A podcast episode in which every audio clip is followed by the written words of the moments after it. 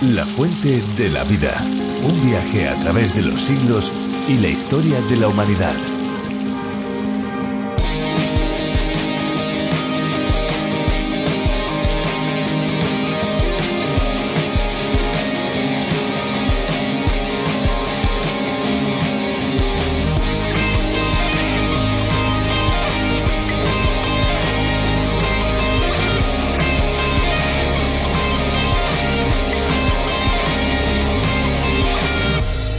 El agua denominada ocluida es agua en estado líquido que quedó aprisionada al formarse los cristales. Los precipitados y los sólidos en general contienen agua ocluida en el interior del material.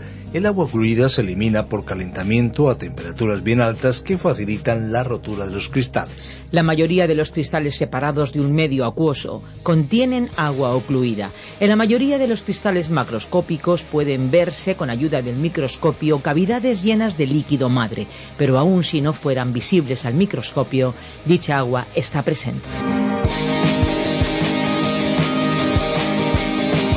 Hola amigos, un saludo a todas las personas que nos escuchan, sean del país que sean, porque La Fuente de la Vida es un programa internacional. Sí, sí, lo han oído bien, internacional. Aunque aquí tengamos acento español, contamos con oyentes desde Latinoamérica, Estados Unidos e incluso de otros países donde la lengua castellana no es muy hablada. Y esto es posible gracias a que en 1969 el creador del programa John Vernon McGee se diera cuenta del increíble poder y alcance que la radio tenía para poder enseñar la Biblia a todo el mundo. Eso fue durante una visita a la emisora Radio Transmundial en la caribeña isla de Bonaire. Desde hace años también tenemos una versión específica para España en las voces de Virgilio Bagnoni y Benjamín Martín, producida primero por Evangelismo en Acción y hoy en los estudios de Radio Encuentro, que es parte de Canal de Vida, Radio Transmundial en España. Al final del programa les vamos a recordar las vías de contacto para que podamos conocer sus opiniones, sus sugerencias y sus solicitudes. Pero antes vamos a disfrutar una canción, si a ustedes les parece. ¿Quieren escucharla junto a nosotros? Fuiste la sorpresa de mi vida, lo inesperado ni buscado.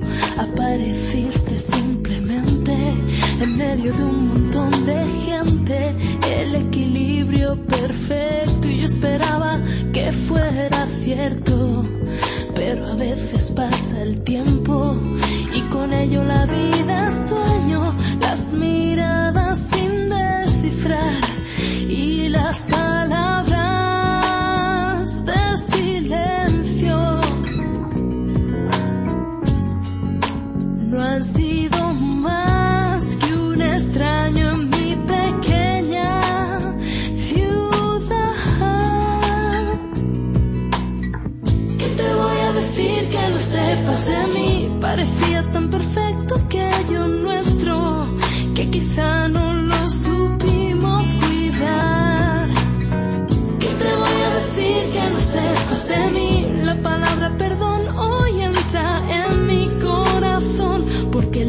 es más esta decepción.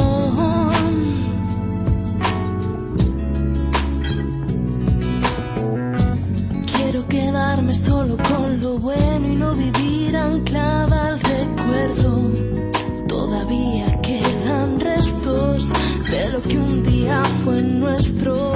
Falsa sinceridad que nunca podré aceptar.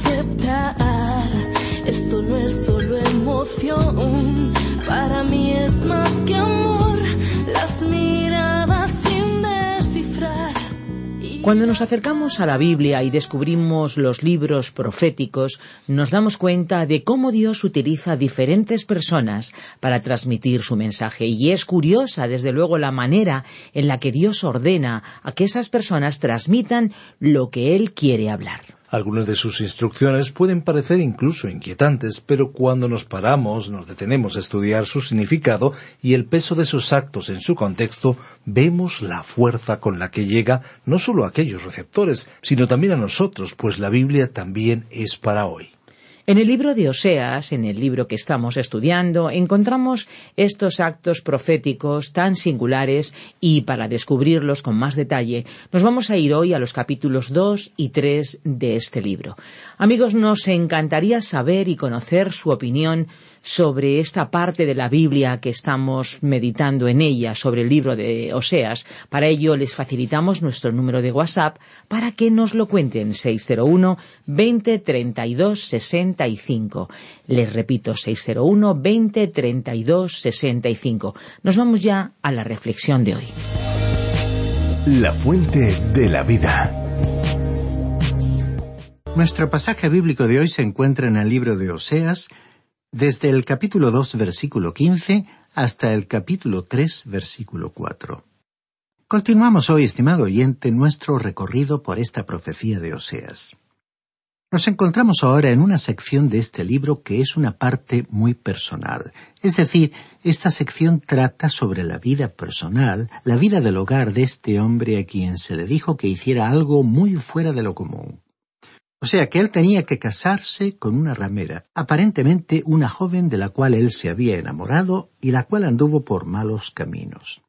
Y luego veremos que ella sería nuevamente infiel y Dios una vez más insistiría en que este hombre fuera y la volviera a recibir como esposa. El profeta se encontraba angustiado y su hogar en ruinas. Con ese sentimiento aplicó su situación a la de la nación, acusándola del mayor pecado de todos, la infidelidad. Volvamos pues a examinar los versículos catorce y quince de este segundo capítulo de la profecía de Oseas. Por eso voy a seducirla, la llevaré al desierto y hablaré a su corazón. Le daré sus viñas desde allí y haré del valle de Acor una puerta de esperanza. Allí cantará como en los días de su juventud, como en el día de su subida de la tierra de Egipto. El valle de Acor significa literalmente el valle de los problemas. El relato retrocede al incidente registrado en el libro de Josué capítulo 7. Recordemos que cuando los israelitas entraron en la tierra prometida se enfrentaron a tres enemigos principales en el centro de esa tierra que tenían que ser conquistados primero, para que Josué pudiera dividir al enemigo, para después concentrarse en ocupar una sección de la tierra a la vez. El primer enemigo fue Jericó. Jericó, desde un punto de vista espiritual, representa al mundo y Dios les dio la victoria sobre esa ciudad. Después realizaron un ataque sobre la ciudad de Ai y pensaron que sería una victoria fácil porque se trataba de una ciudad pequeña. Esta ciudad representaba espiritualmente a la naturaleza carnal y muchísimas personas creen que pueden vivir la vida cristiana por sus propias fuerzas, es decir, por sus recursos carnales, los cuales siempre conducen a una derrota. Josué fue derrotado en la ciudad de Ai, pero allí los israelitas aprendieron una gran lección. Dios había instruido a los hombres en el sentido de no tomar ninguna de las cosas impuras en la destrucción de Jericó, pero uno de ellos desobedeció, y el resultado fue que el ejército sufrió en Ai una gran derrota. Entonces Josué se postró ante Dios y clamó ante él. Quizás se sintió una persona piadosa como nosotros nos sentimos algunas veces cuando nos quejamos ante el Señor. Y el Señor le dijo, Levántate, Israel ha pecado, debes tratar ese pecado antes de poder obtener una victoria. Así que tuvieron que identificar al que había pecado y finalmente descubrieron que había sido Acán. Así que Acán y su propiedad fueron llevados al valle de Acor, donde fueron destruidos y enterrados. A partir de aquel momento, Israel alcanzó victorias bajo el mando del general Josué. Estimado oyente, cuando usted y yo tratamos con los pecados de nuestra naturaleza carnal, obtenemos la victoria en la vida cristiana. Dice este versículo quince, y haré del valle de Acor una puerta de esperanza. En efecto, Dios estaba diciendo, juzgaré vuestro pecado y después de haberlo hecho, habrá una esperanza gloriosa y maravillosa para vosotros en el futuro. Y continúa diciendo el versículo quince, y allí cantará como en los días de su juventud, como en el día de su subida de la tierra de Egipto. Estimado oyente, incluso en la actualidad en el territorio de Israel usted no lo encontrará en ese estado. Aunque los israelitas estén de regreso en su tierra, esta zona en particular se encuentra cerca de Siquem, cerca del lugar donde fue enterrado José, que está controlado por los árabes. El cumplimiento de esta promesa es aún futuro. Llegará el día en que Dios los bendecirá en aquel lugar. Continuemos ahora leyendo el versículo 16 de este segundo capítulo de Oseas. En aquel tiempo, dice el Señor, me llamarás Ishi, y nunca más me llamarás Baali Aquí tenemos un detalle sumamente interesante relacionado con el significado de un término. Ishi significa mi esposo, y Baali está relacionado con Baal y significa mi señor y mi maestro. Es que el pueblo de Israel estaba colocando al Dios verdadero en el mismo nivel que Baal, y estaba tratando de adorar a ambos. Por supuesto, era imposible hacerlo, y Dios les dijo que llegaría el día en el cual los israelitas le llamarían a él mi esposo. Ahora reflexionemos sobre esto por un momento. La relación de esposo implica todo aquello que es íntimo y personal, y esa relación está basada en el amor. Es la relación más elevada de la familia humana. La expresión máxima de este amor se encuentra en el Cantar de los Cantares de Salomón, donde la novia dijo Yo soy de mi amado y mi amado es mío. Cuando usted tiene esa relación en el matrimonio, tiene un hogar feliz no tendrá que estar repasando instrucciones sobre cómo vivir como marido y mujer. El secreto es el amor. Cuando usted no lo tiene ya no le queda nada, pero si usted tiene amor, lo tiene todo. Es decir, que si los miembros del matrimonio se aman, pueden resolver sus problemas financieros, pueden asumir sus conflictos de personalidad y como padres pueden trabajar juntos para tratar con sus hijos. Sin embargo, si no se aman, no pueden llevar a cabo nada en común. Estimado oyente, es hermoso tener esa clase de relación con Dios. Podemos dirigirnos al Señor Jesús y decirle, te amo y te pertenezco. Al existir esa clase de relación, el apóstol Pablo pudo decir en su primera carta a los Corintios, capítulo 3, versículos 21 al 23. Así que ninguno se gloríe en los hombres porque todo es vuestro, sea Pablo, Apolos o Cefas, sea el mundo, la vida o la muerte, sea lo presente o lo porvenir. Todo es vuestro, y vosotros sois de Cristo, y Cristo es de Dios. ¿Puede usted decir que Cristo es suyo? ¿Le pertenece usted a Él y le pertenece Él a usted? Si así es, usted está pasando por un buen momento y experiencia. No hay otra relación igual a esta. Y hablando del futuro, un día Israel le dirá a Dios, tú eres mi esposo. Y termina diciendo el versículo 16, En aquel tiempo, dice el Señor, me llamarás Ishi, y nunca más me llamarás Baali. Como ya hemos visto, Baali estaba relacionado con el repugnante ídolo Baal y significaba mi Señor. Eso es todo lo que significaba. Recordemos que el Señor Jesús dijo en el Evangelio de Mateo capítulo 7 versículos 21 al 23, No todo el que me dice Señor, Señor, entrará en el reino de los cielos, sino el que hace la voluntad de mi Padre que está en los cielos.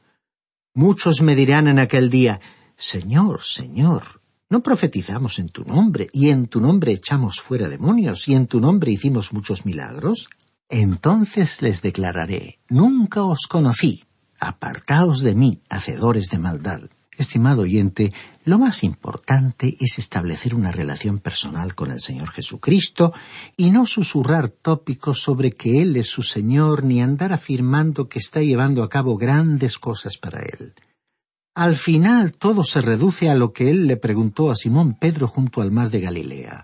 ¿Me amas? Continuemos leyendo el versículo 17 de este segundo capítulo de Oseas porque quitaré de su boca los nombres de los Baales y nunca más se mencionarán sus nombres. Según esta profecía, olvidarían incluso el nombre de Baal porque se apartarían de la idolatría. Y continúa diciendo el versículo 18. En aquel tiempo haré en favor de ellos un pacto con las bestias del campo, con las aves del cielo y las serpientes de la tierra. Quitaré de la tierra el arco, la espada y la guerra, y te haré dormir segura. En aquella tierra, así como en otros países, existe el peligro de extinción de muchas especies animales. Algunas de ellas ya se han extinguido. Dios creó los animales y los colocó en la tierra. Ellos tienen derecho a habitar en esta tierra y en aquel día futuro Él hará un pacto con ellos. En aquel día que suele denominarse como el milenio, animales como el león y el cordero se acostarán juntos y en paz. En nuestro tiempo se percibe un notable interés por la ecología, por la conservación del medio ambiente y de la vida animal. ¿No ha observado usted que por toda la Biblia vemos que Dios considera a los animales? Él también ha tenido en consideración a la tierra y habló de bendiciones sobre la tierra. El elemento contaminador es el hombre. El ser humano es un pecador interior y también exteriormente. Él contamina todo lo que toca. En muchas partes del mundo tanto en las calles de las grandes ciudades, en su medio ambiente y fuera de ellas, podemos ver basura y elementos contaminantes, y todo ello se debe a la acción del hombre. Bien, Dios dijo que va a cuidar de esta tierra, y podemos estarle agradecidos porque no creemos que el hombre sea capaz de hacerlo. Continuemos leyendo los versículos 19 y 20. Te desposaré conmigo para siempre te desposaré conmigo en justicia, juicio, benignidad y misericordia. Te desposaré conmigo en fidelidad y conocerás al Señor. Llegamos ahora a una hermosa imagen. Esta palabra desposar significa literalmente cortejar a una virgen. Algunos de los que nos escuchan seguramente recordarán el día en que conocieron a su esposa. Fueron atraídos por su hermosura y de cómo le expresaron sentidas palabras de admiración. Incluso matrimonios que ya han entrado en la edad madura recuerdan con nostalgia la impresión recibida la primera vez que se vieron. Por ello, la hermosa imagen de este pasaje nos recuerda el encanto de nuestros primeros tratos con una joven y las ansiedades de la espera durante las ausencias y la emoción de los encuentros. Y esto fue lo que Dios dijo que haría con Israel. Sería en justicia, en derecho, en misericordia y en compasión. Hoy Israel es exactamente como cualquier otra nación. Algunos creen que son innecesariamente crueles, pero el caso es que viven a la defensiva y su supervivencia depende de un sistema defensivo sólido.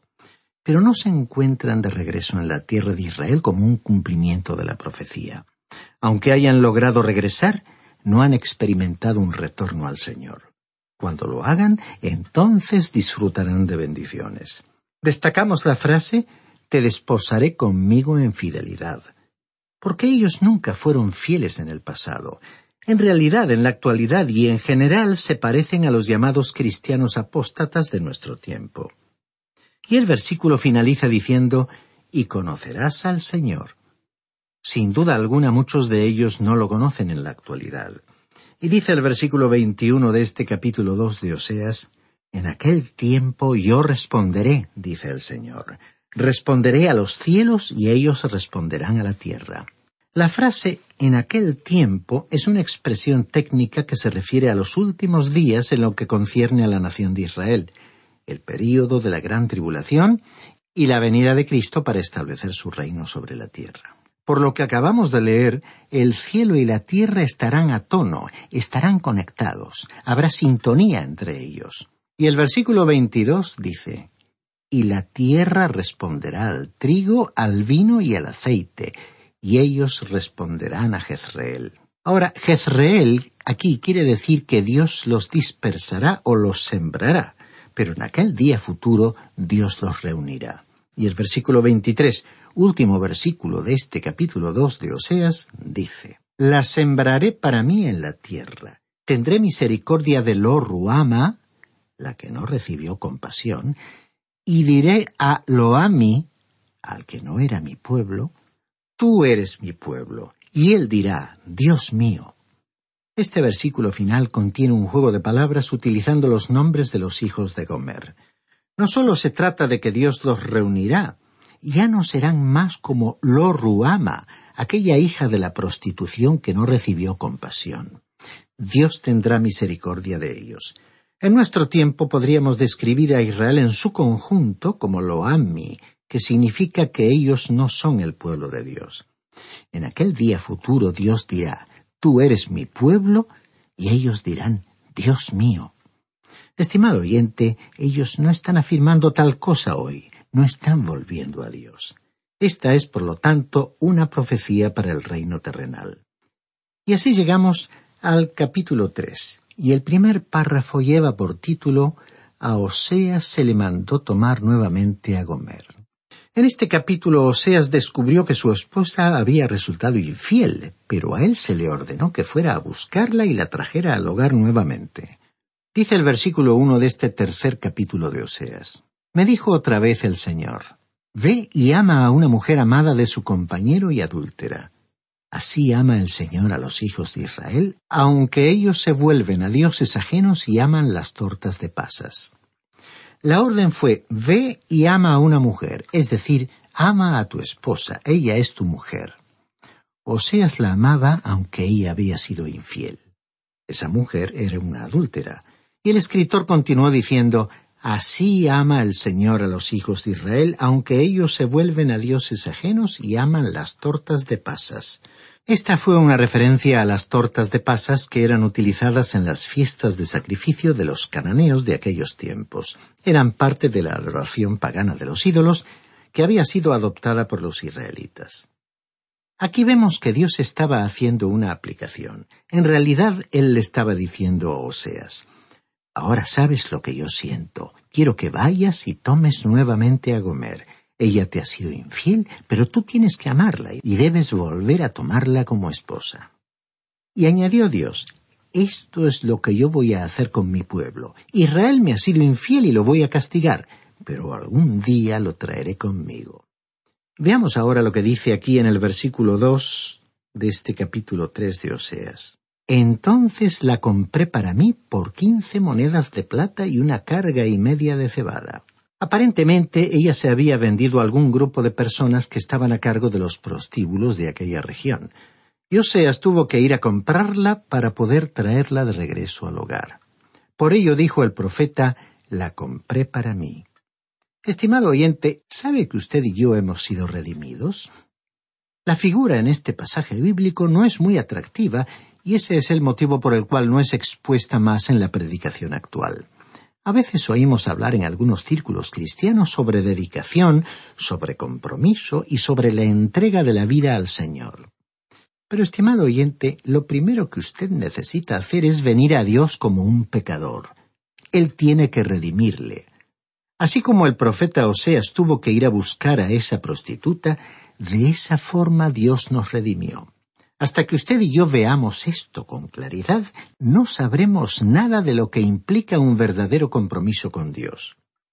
Aquí se mencionó un precio, quince monedas de plata y una carga y media de cebada. Gomer no valía ese precio y nosotros no valemos el precio de la redención que fue pagado por nosotros. Dijo el apóstol Pedro en su primera carta, capítulo uno, versículos dieciocho y diecinueve pues ya sabéis que fuisteis rescatados de vuestra vana manera de vivir, la cual recibisteis de vuestros padres, no con cosas corruptibles como oro o plata, sino con la sangre preciosa de Cristo. Él tuvo que derramar su sangre, tuvo que sufrir y morir para que usted y yo pudiéramos ser redimidos. ¿Por qué? Porque éramos pecadores perdidos, vendidos al pecado. Un conocido predicador llegó hasta el punto de no mencionar al Evangelio en sus sermones. No decía que el hombre debe venir a Dios como un pecador. Todo lo que le decía a su auditorio era que debían amar a Jesús, que tenían que servir a Dios y obedecerle y otros consejos por el estilo. Pero, estimado oyente, este no es el punto donde hay que comenzar una relación con Dios. Sería tan absurdo como si usted fuera al cementerio a exhortar a los que allí se encuentran para que mejoren su nivel espiritual y se comprometan a entregar sus vidas al Señor. Pero el problema es que allí están todos muertos y no pueden hacer nada al respecto. Así que hasta que hayamos venido ante Dios para recibir la salvación, usted y yo estamos espiritualmente muertos en nuestros delitos y pecados. No tenemos ninguna vida para entregarle a Él hasta que el problema del pecado haya sido solucionado, es decir, hasta que nazcamos de nuevo espiritualmente, recibiendo una nueva naturaleza, no podemos hacer nada que agrade a Dios. Continuemos leyendo el versículo tres de este tercer capítulo de Oseas.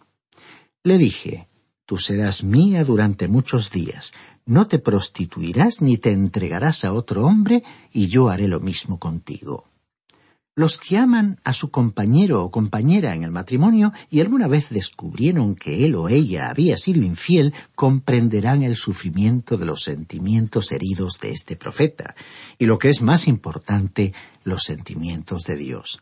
Es como si Dios le dijera a su pueblo, eso es lo que habéis estado haciendo. Habéis actuado como la mujer adúltera. Me llamáis Señor, pero os habéis ido tras otros dioses, os habéis apartado de mí y ya no me servís. El Señor Jesús también dijo en el Evangelio de Mateo capítulo siete versículos veintidós y veintitrés, versículos que ya hemos citado anteriormente, las siguientes palabras. Muchos me dirán en aquel día, Señor, Señor, ¿no profetizamos en tu nombre y en tu nombre echamos fuera demonios y en tu nombre hicimos muchos milagros? Entonces les declararé, nunca os conocí. Y al pensar en este pasaje de Oseas, diríamos que si en una supuesta iglesia tienen en su púlpito a un hombre que niega la palabra de Dios, niega la deidad de Cristo y niega que Él murió por los pecadores, entonces tal institución no constituye una iglesia, sino más bien, desde un punto de vista espiritual y a la luz de esta historia acerca de la cual estamos leyendo, sería una forma de infidelidad. Y no somos nosotros los que hacemos esta comparación, sino Dios mismo en esta profecía. El mensaje del profeta Oseas fue el más severo que uno podría imaginar. Realmente en aquella época Oseas nunca habría sido elegido el hombre del año en Israel. No hubiera ganado ningún concurso de popularidad en su ciudad natal, de ello podemos estar seguros. Le estaba diciendo a su pueblo como nación os habéis convertido en una casa donde se ejerce la prostitución. Os habéis entregado a la idolatría y os habéis apartado del Dios vivo y verdadero. Los versículos cuatro y cinco de este capítulo tres son probablemente dos de los más importantes versículos proféticos que proporcionan una respuesta a aquellos estudiantes de profecía que han comenzado a fijar fechas para la venida del Señor. Aunque este es un capítulo breve que contiene solo cinco versículos, es uno de los grandes pasajes proféticos de la palabra de Dios. En relación con este pasaje, usted debería leer los capítulos nueve al once de la epístola a los romanos. Hemos estudiado estos capítulos en la sección profética de esa epístola que concierne a la nación de Israel. En el capítulo nueve tenemos los tratos de Dios con Israel en el pasado en el capítulo 10 sus tratos actuales con Israel y en el capítulo 11 sus tratos futuros con ellos. Ahora, con respecto a Israel, dijo Oseas en el versículo 4 de este capítulo 3, Porque muchos días estarán los hijos de Israel sin rey, sin príncipe, sin sacrificio, sin estatua, sin efod y sin ídolos domésticos. Al especificar que los israelitas estarían muchos días sin un rey, observamos que el profeta no dio un número específico de días. Esto es extraño porque a los israelitas se les dijo tres veces que serían expulsados de su tierra y que serían traídos de regreso tres veces. En cada ocasión Dios los expulsó de la tierra, les dijo cuánto tiempo permanecerían fuera de ella, excepto en la última ocasión.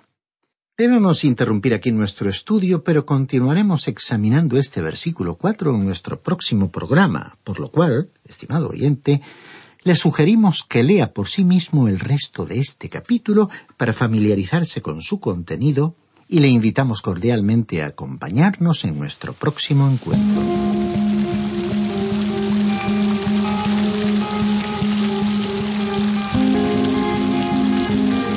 Hemos llegado al final del programa de hoy y ahora toca despedirse. La verdad es que, ¿cómo se pasa el tiempo de rápido cuando se está en buena compañía, verdad? Hay que decir que si no pueden acompañarnos por la señal de radio, les recordamos que el programa de hoy y los anteriores están disponibles en nuestra web lafuentedelavida.com o bien en la aplicación La Fuente de la Vida que también se puede encontrar con el nombre a través de la Biblia. Muchas gracias amigos por acompañarnos y recuerde que también puede compartir el programa a través de las redes sociales. Difúndalo para que más y más personas puedan disfrutar de esta fuente de la vida, porque hay una fuente de agua viva que nunca se agota. Beba de ella. Este ha sido un programa de Radio Transmundial producido por Radio Encuentro, Radio Cadena de Vida.